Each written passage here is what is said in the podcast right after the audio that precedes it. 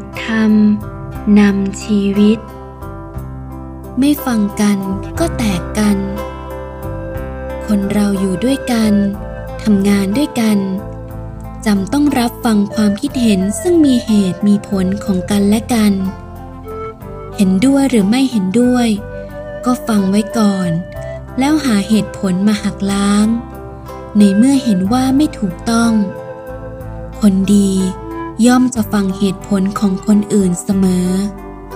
ผิดกับคนพาลซึ่งมักจะเอาแต่ใจตัวเอง คิดว่าตัวเองถูกต้องคนเดียว ไม่ยอมฟังใคร ดันทุรังจะเอาให้ได้อย่างเดียว อย่างนี้ก็ต้องทะเลาะกันไปตลอดกาลหรือถ้าต่างฝ่าย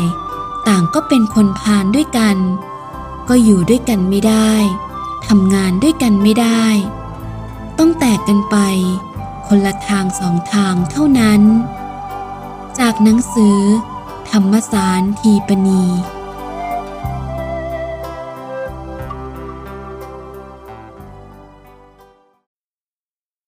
บทธรรมนำชีวิต จิตใจเป็นใหญ่ เมื่อเราทราบดังนี้แล้ว ควรต้องมาศึกษา คือมาเรียนธรรมะ ให้รู้ถึงเรื่องจิตใจของตัวเอง ว่าเวลาใด จิตใจเป็นบุญ เวลาใด จิตใจเป็นบาป จิตใจบุญได้ประโยชน์อย่างไร จิตใจบาปมีโทษอย่างไร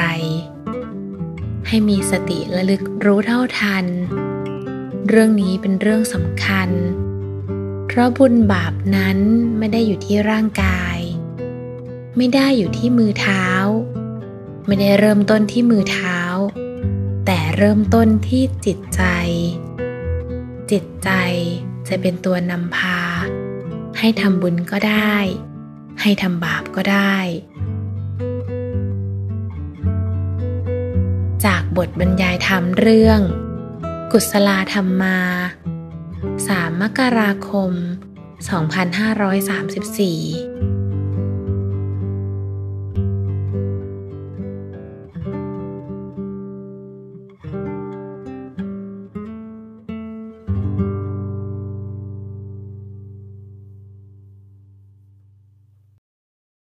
บทธรรมนำชีวิต บ่อเกิดกำลังใจ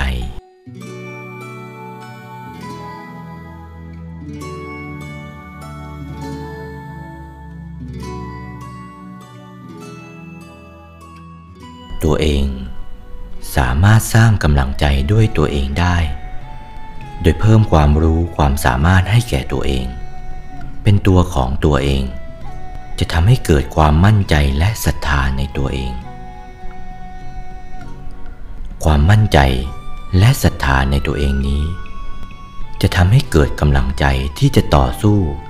ด้วยลำแข้งของตัวเองต่อไป จากหนังสือคำพ่อคำแม่